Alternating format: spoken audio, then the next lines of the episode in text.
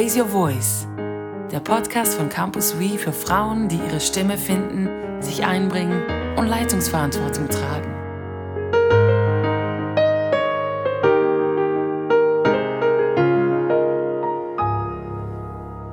Herzlich willkommen zu diesem ersten Podcast nach der Sommerpause. Ich bin die Sabine Fürbringer und heute möchte ich mit euch ein paar Gedanken teilen, so um die ganze Fragestellung, wie sieht das Verhältnis zwischen Männern und Frauen aus? Ist das eine asymmetrische Sache? Muss da eine Hierarchie drin sein in diesem Geschlechterverhältnis oder geht es auch auf Augenhöhe?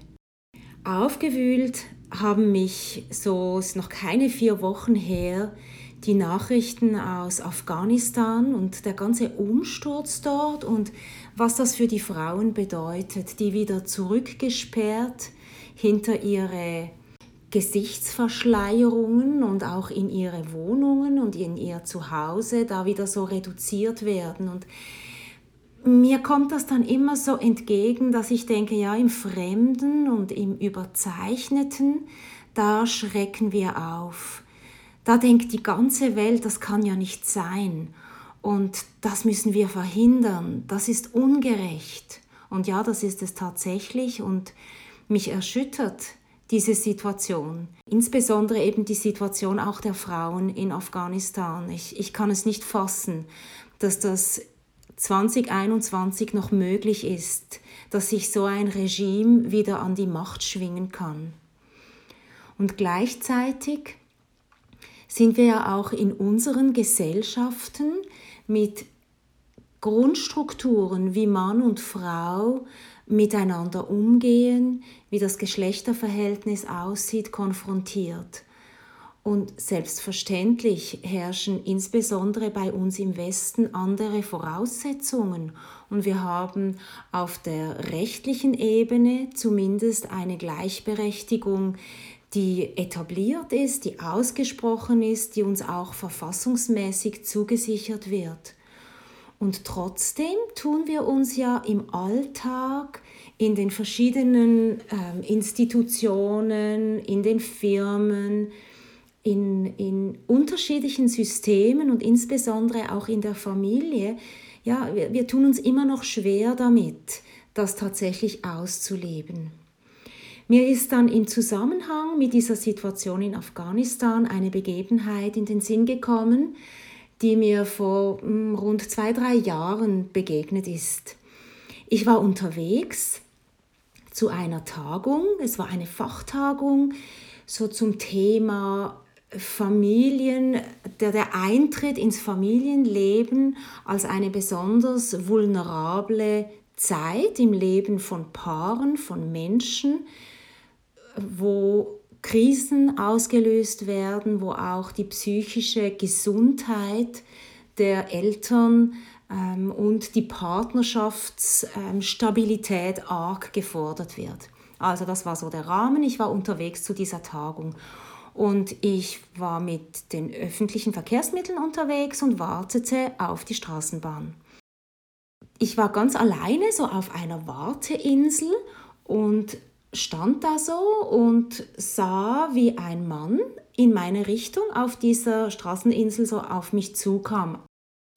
Und er hatte ein ziemlich ärgerliches Gesicht. Er hat, war auch so ziemlich forsch unterwegs mit rechtem Tempo und er steuerte direkt auf mich zu.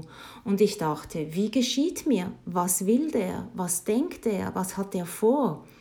Er passierte mich dann auf meiner rechten Seite, ging direkt an mir vorbei und da realisierte ich, dass sein Ziel eine Frau war, die hinter mir stand. Und diese Frau, sie begann zu schreien und sie sagte, bleib weg, bleib weg. Und dann rief sie, Hilfe, helft mir. Und dieser Mann ging auf die Frau zu und er drosch auf sie ein, direkt auf ihren Kopf. Er begann sie zu schlagen. Und sie schrie weiter, Hilfe, helft mir. Und du darfst das nicht. Du weißt, das ist dir verboten, du darfst nicht in meine Nähe kommen. Und er entgegnete, ja, das ist das Gesetz dieses Landes hier, aber das zählt für dich nicht. Du gehörst zu uns, für dich zählt unser Gesetz. Ich war schockiert, ich stand da, ich wollte dazwischen treten. Und da gehen dir natürlich tausend Gedanken durch den Kopf. Unter anderem ging mir so dieser Gedanke durch den Kopf, dass die Polizei immer wieder sagt, wenn irgendwo gewalttätige Auseinandersetzungen sind, soll man nicht direkt eingreifen, sondern man soll versuchen, von, von ferne die Situation zu beruhigen und Hilfe zu holen. Und das hab, ist mir dann noch so in den Sinn gekommen und ich habe mich umgeschaut und auf dem Gehsteig ging gerade eine Gruppe von vielleicht sechs, sieben Personen vorbei. Die schauten einfach auch irritiert und ich rief ihnen zu, kommt herüber, kommt und helft uns. Wir brauchen eure Hilfe. Und diese Personen sind dann dazugekommen und wir haben dieses streitende Paar umkreist und der Mann hat sich dann angesichts dieser Überlegenheit der Gruppe, die jetzt dieser Frau zu Hilfe kommt, hat sich dann zurückzuziehen begonnen und wir konnten die ganze Situation deeskalieren. Eine Frau aus der Gruppe rief die Polizei und ich konnte mich dann von der Gruppe verabschieden und die Straßenbahn nehmen, damit ich rechtzeitig auch zu meiner Vorlesung dann erscheinen konnte. Und diese Personen haben sich dann weiter um die Frau gekümmert. Ich saß in der Straßenbahn und war noch ganz benommen von diesem Erlebnis und versuchte meine Gedanken zu ordnen und mich einzustellen auf die Vorlesung, die mich als nächstes erwarten würde. Und so saß ich dann kurz darauf im Hörsaal und die Tagung ging los und das erste Referat startete. Und es ging keine fünf, vielleicht sieben Minuten, da begann der Referent über die rechtliche Situation, die Ausgangslage in der Schweiz zu referieren und was das auch bedeutet für Familien, wenn es darum geht, wenn aus einem Paar jetzt Eltern werden und die beiden sich arrangieren müssen und sich überlegen, ja, wie teilen wir jetzt all diese Arbeiten, die anfallen, auf? Wer geht weiter auch extern seinem Beruf nach? Wer schaut zum Kind und, und, und. Und er hat dann aus der, Bundes, aus der Schweizerischen Bundesverfassung den Artikel 8 Absatz 3 vorgelesen und den möchte ich euch jetzt auch zu Gemüte führen. Da steht nämlich, Mann und Frau sind gleichberechtigt. Das Gesetz sorgt für ihre rechtliche und tatsächliche Gleichstellung, vor allem in Familie, Ausbildung und Arbeit. Mann und Frau haben Anspruch auf gleichen Lohn für gleichwertige Arbeit. Er hat diesen Verfassungsartikel vorgelesen, um auf eine Problematik hinzuweisen, die ihm immer wieder begegne, wenn er mit Paaren, die einen freikirchlichen Hintergrund haben, arbeitet. Also wohlgemerkt, das war eine Vorlesung an der Universität, das hatte keinen Bezug irgendwie zu christlichen Hintergründen oder irgend sowas. Und dieser Therapeut sagte aber, er käme in einen inneren Konflikt, weil er da zwei Werte eigentlich gegeneinander abwägen müsse, denen er sich verpflichtet fühle. Einerseits dieser Wert, dem Paar unbedingte Wertschätzung entgegenzubringen, in der Art und Weise auch, wie sie ihr, ihre Partnerschaft und ihr Familienleben gestalten, und andererseits die Grundlage des Gesetzes, die sagt, in einer Ehe sind Mann und Frau gleichberechtigt und der Staat und das Gesetz sorgen dafür, dass diese Gleichstellung vor allem auch eben in der Familie umgesetzt wird. Und er sagte dann, ja, es begegnen ihm öfters in seiner therapeutischen Arbeit eben Paare, wo das in einem Ungleichgewicht ist und wo die Männer darauf beharren, die Vorrangstellung zu haben und die Frauen, die hätten sich dem unterzuordnen. Und ich sage euch, ich saß in dieser Vorlesung und das war für mich so mit dieser Erfahrung gerade ganz frisch, wenige Minuten alt, äh, auf dieser Traminsel und dann sitze ich in der Vorlesung und ich, ich höre, dass diese Gleichberechtigung eben ganz oft in den Ehen, in den Feinheiten nicht praktiziert wird in unserem Land. Und ich dachte mir, Gott, was willst du mir sagen? Warum bin ich jetzt diesen Situationen gleich so hintereinander ausgesetzt? Und es hat mich wirklich getroffen und ich habe wie gemerkt, ich, ich muss aufmerksam sein. Da ist irgendwas drin, wo, wo Gott mich ähm, sensibilisieren möchte dafür. Und das hat dann unter anderem auch dazu geführt, dass ich mich mit dieser Bibelstelle in Epheser 5, wo es um das Haupt und die Rolle von Mann und Frau innerhalb der Ehe, wo das ähm, näher ausgeführt wird und wo auch diese berühmte Unterordnungsstelle drin vorkommt. Ich hatte noch andere ähm, Begegnungen, insbesondere mit Menschen aus einem anderen Kulturraum als jetzt unser europäischer, die, die mich aufmerksam gemacht haben, auch für diese Diskrepanz, die wir leben, dass wir Frauen im gesellschaftlichen, öffentlichen Raum vielleicht sogar mittlerweile Aufgaben und Positionen zugestehen, die wir in der Familie nie und nimmer geben würden.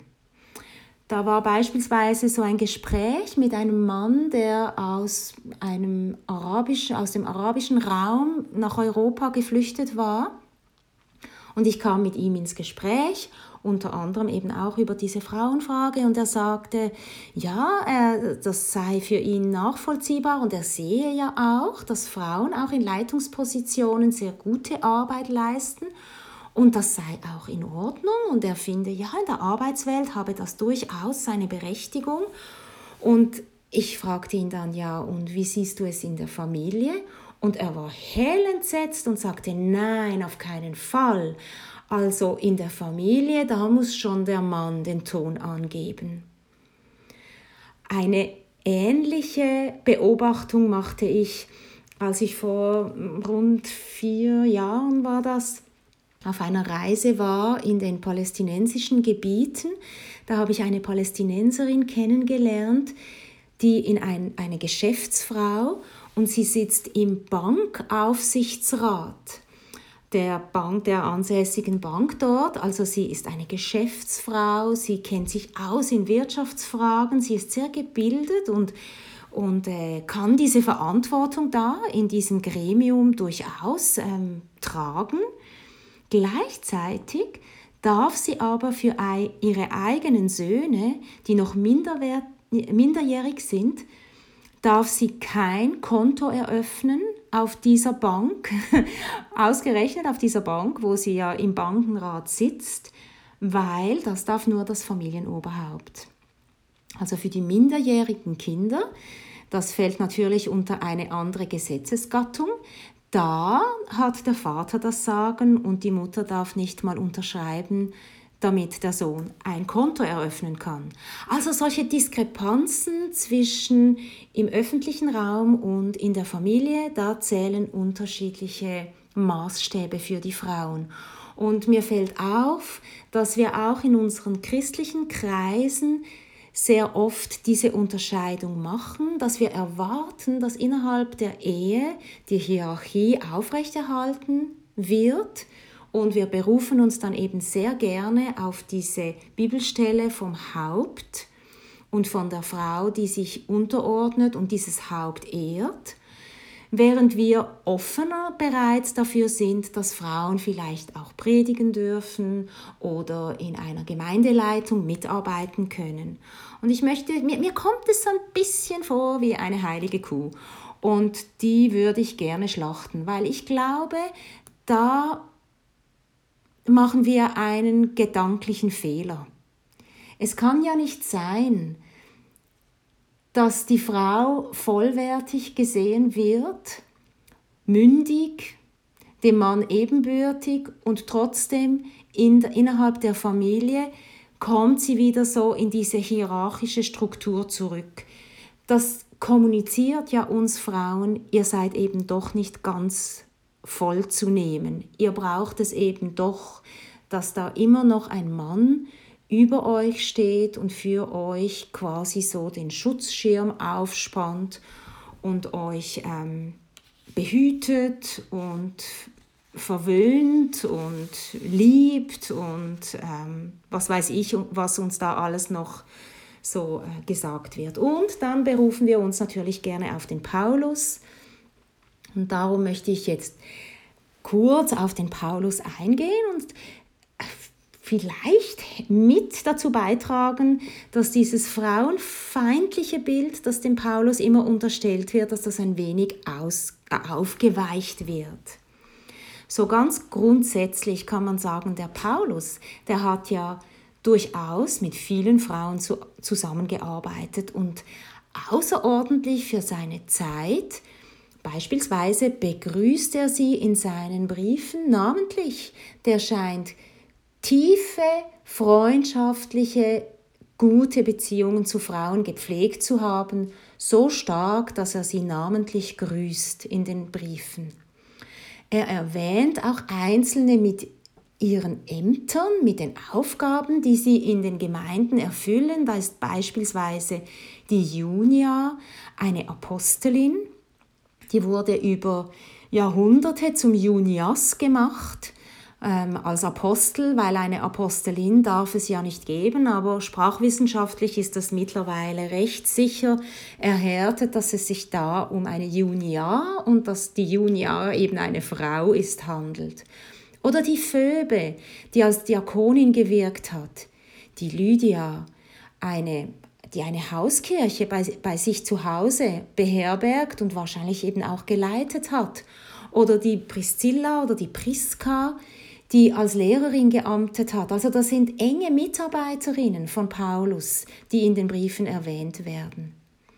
Wenn der Paulus über die Geistesgaben spricht, dann finden wir da nirgends eine geschlechtsspezifische Einschränkung in all diesen Gabenkatalogen, dass er irgendwas in der Art von, aber die Frauen dürfen dann nicht lehren oder sprechen, weil die müssen ja schweigen, dass er irgendwas so erwähnen würde. Und es ist auch der Paulus, der sagt, in Christus da zählt weder Mann noch Frau. Also er sagt weder Freier noch ähm, Knecht, Leibeigener, Sklave, weder Grieche noch Jude, weder Mann noch Frau. All diese Trennlinien, die wir erschaffen in unseren Systemen und Kulturen, die sind in Christus aufgehoben. Die Epheserstelle, das lohnt sich, wenn du das mal nachliest, in Epheser 5, Vers 19 bis 33, diese berühmte Stelle, wo es eben ums Haupt geht, dass der Mann das Haupt ist und die Frau sich unterordnet, die müssen wir einbetten in einen Kontext, auch hier wieder, in den Paulus hineinspricht. Er spricht hier zu dieser Gemeinde in Ephesus, die in einem griechischen Gedankengut und in der griechischen Kultur drin lebt. Und da zählte eben der Mann und auch alles, was Männer tun, als das Überragende, das Gute, das Perfekte, das Vollkommene. Und alles, was, was Frauen anbelangte, das war niedrig und unterlegen, das war mit Schwachheit konnotiert und Ebenso die Aufgaben, die häuslichen Aufgaben, die eben eher bei den Frauen lagen, die waren minderwertig konnotiert. Und das müssen wir im Kopf behalten. Wir sind in einer Kultur, die eindeutig ein Gut-Schlecht und Gut ist männlich, schlecht ist weiblich, die eindeutig diese Trennung vollzieht. Das wäre mal so das Erste, was, was wir vorausschicken müssen. Und dann heißt es ja da, zuerst, zunächst, dass es um die gegenseitige Unterordnung geht. Also die Passage wird eingeführt, ordnet euch einander unter. Das hat mich schon seit, seit jeher erstaunt, wie das denn gehen soll. Dass wir uns einerseits einander unterordnen und andererseits sollen sich die Frauen den Männern unterordnen. Das geht ja irgendwo gar nicht auf. Und ich habe letzthin bei der Cynthia Westfall, das ist eine kanadische äh, Theologieprofessorin. Bei ihr habe ich eine wunderbare Analyse dieses Textes gelesen und sie sagt, ja, dieses ordnet euch einander unter, das gehört textlich eigentlich noch zu diesem Abschnitt, der gerade davor ähm, steht. Und da geht es um die Erfüllung mit dem Heiligen Geist und die Art und Weise, wie sich das manifestiert. Und dass wir uns einander gegenseitig unterordnen, ist ein Ausdruck der Erfüllung mit dem Heiligen Geist. Und man könnte durchaus das, was der Paulus hier sagt, auch so verstehen, ordnet euch einander unter, so wie das die Frauen ja schon vorbildlich tun, so wie sie sich schon unter die Männer unterordnen, weil das war ja überhaupt nichts Neues, dass sich Frauen unter Männer unterordnen. Das war ja der Status quo. Das Revolutionäre im Text ist die gegenseitige Unterordnung. Und ich habe mich auch immer gefragt, was heißt denn Unterordnung? Das kann ja nicht sein, dass sich die Frau beispielsweise unter die Wünsche und die ähm, neurotischen Züge und was weiß ich eines Ehemannes unterordnet, sondern es geht ja immer um die Unterordnung unter die Stärke des anderen. Also dort, wo ich sehe, der andere, der ist da besonders begabt, er hat Fähigkeiten, er hat eine Stärke, dort ordne ich mich unter, dort schließe ich mich ihm an. Oder an den Punkten, wo ich merke, das ist jetzt dem anderen zum Wohl, wenn ich mich zurücknehme. Oder wenn ich erkenne, Gott ist mit dem anderen an, an, an etwas dran, will etwas hervorbringen in ihm und Darum nehme ich mich zurück und ordne mich diesem Willen Gottes mit dem Leben des anderen unter. Und das ist natürlich eine total gegenseitige Geschichte. Das funktioniert nicht, wenn das die Frauen einfach ähm, so einseitig unter die Männer und unter diese Bedürfnisse und, und Fähigkeiten der Männer tun und die Männer umgekehrt das nicht tun unter die Fähigkeiten und Stärken der Frauen beispielsweise, da verpassen wir ganz viel und da kommt nicht alles zum Tragen, was Gott auch in ein Ehepaar beispielsweise hineingelegt hat. Also das mit der Unterordnung, das ist noch so eine besondere ähm, Geschichte, dass wir uns da überlegen, was heißt denn das überhaupt? Ja, und dann, dann sagt der Paulus, eben der Mann, der ist ja das Haupt über die Frau. was meint er damit wohl? Interessanterweise braucht Paulus ein Wort, Haupt, das für diese griechische Kultur für alle total klar war, was das bedeutet. Und das ist auch nicht zu verstehen als Anweisung, sondern eher als eine Erklärung des Status quo. Also mit Haupt beschreibt er die Rolle, die der Mann sowieso innehat in dieser griechisch geprägten Kultur. Man könnte Haupt auch übersetzen oder sich vorstellen als ein Schirmherr, der Schirmherr über einem Haushalt. Also derjenige, der über Sklaven, über Kinder, über Frauen, die unter seinem Dach leben, verantwortlich ist. Der Begriff betont die Versorgung. Er betont, dass die Güter, zu denen dieser Schirmherr eben der Zugang hat, die er besitzt, dass der Transfer zur empfangenden Bevölkerung, die jetzt ihm zugeordnet ist, dass der funktioniert. Man könnte Haupt auch übersetzen als Quelle und mir gefällt diese Übersetzung sehr gut, weil sie beschreibt eben die Männer, die haben die politische, die ökonomische, die bildungsmäßige Macht. Sie haben so quasi die Lebensgrundlage, die besitzen sie. Und sie können das der Frau zufließen lassen. Und ich glaube, dass der Paulus diesen Begriff wählt, um zu beschreiben, wie das aussieht in dieser Kultur. Das hat auch einen Grund. Er könnte ja, wenn er jetzt die Hierarchie betonen möchte, könnte er ja auch König, Herrscher, Allmächtiger oder er könnte so ein Bild wählen.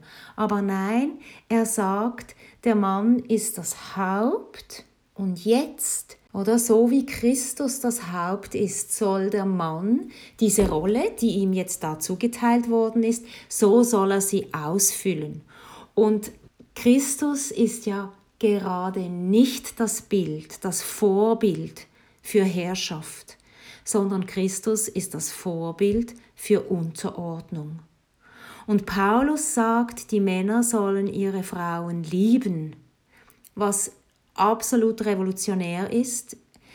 Das ist die erste antike Schrift, die so etwas überhaupt beschreibt. Das ist total undenkbar in dieser Kultur.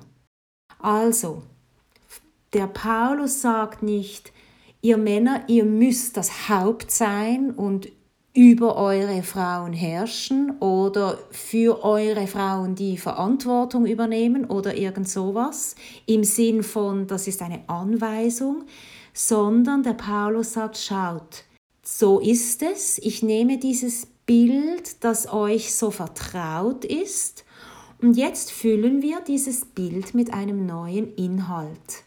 Also wir transformieren das Bild, damit ihr es so ausleben könnt, wie Christus ist. Die Veränderung, die setzt dort an, wo die Macht sitzt. Der Mächtige, der hätte ja das in dieser Kultur, der Ehemann. Der Mächtige, der legt Christus gemäß seine Macht nieder und er dient und liebt. Und da ist jetzt eben gar nichts mehr vorhanden von dieser Idee, der Mann, er trägt die Verantwortung für die Frau und muss für sie die wichtigen Entscheidungen treffen, wie wir das manchmal hören, sondern in dieser Kultur ist es so, dass dem Mann das zugewiesen worden ist. Wir gehen rein in diese, in diese Struktur und wir transformieren sie von innen her und schaffen eine Gleichberechtigung da drin. Also der Mann legt freiwillig die Privilegien, die die Kultur, die Gesellschaft ihm zugeordnet hat, nieder, um mit seiner Frau auf Augenhöhe in einer liebevollen Beziehung diese Aufgaben, die sie gemeinsam zu tragen haben, auszufüllen. Und interessanterweise heißt es ja dann am Schluss dieser Passage, die Frauen, sie sollen ihre Männer achten. Ich habe so oft schon ähm, Auslegungen gehört, ja, eben die Frauen, die brauchen die Liebe. Und da stellt man sich dann so was Romantisches vor. Und die Männer, die brauchen die Achtung im Sinn von, man muss an ihnen hochsehen. Und das sei so quasi ähm, das ideale Modell, wie wir Liebesbeziehungen, Ehebeziehungen leben sollen. Und ich, ich, ich habe mich immer daran gestoßen, weil ich dachte, ja, lieben und achten, erstens brauchen beide beides und zweitens geht das eine ja gar nicht ohne das andere. Wie soll ich jemanden lieben, wenn ich ihn nicht auch achte? Wie soll ich jemanden achten, wenn ich ihn nicht liebe? Das wird ganz schwierig. Und äh, dass das jetzt hier an diesem, in, in, diesen, in diesen Versen so den Frauen zu äh, gesprochen wird oder sie dazu aufgefordert werden, verstehe ich natürlich mittlerweile so, dass die Frauen, die haben ja von sich selber auch niedrig gedacht, schlecht gedacht. Wie willst du anders, wenn du so in, in dieser Denke groß wirst? Und wenn jetzt die Männer mit einem Mal auch so weiblich werden im Sinn von liebevoll, im Sinn von sich unterordnend, könnte es ja sein, dass sie die Achtung vor ihren Männern verlieren.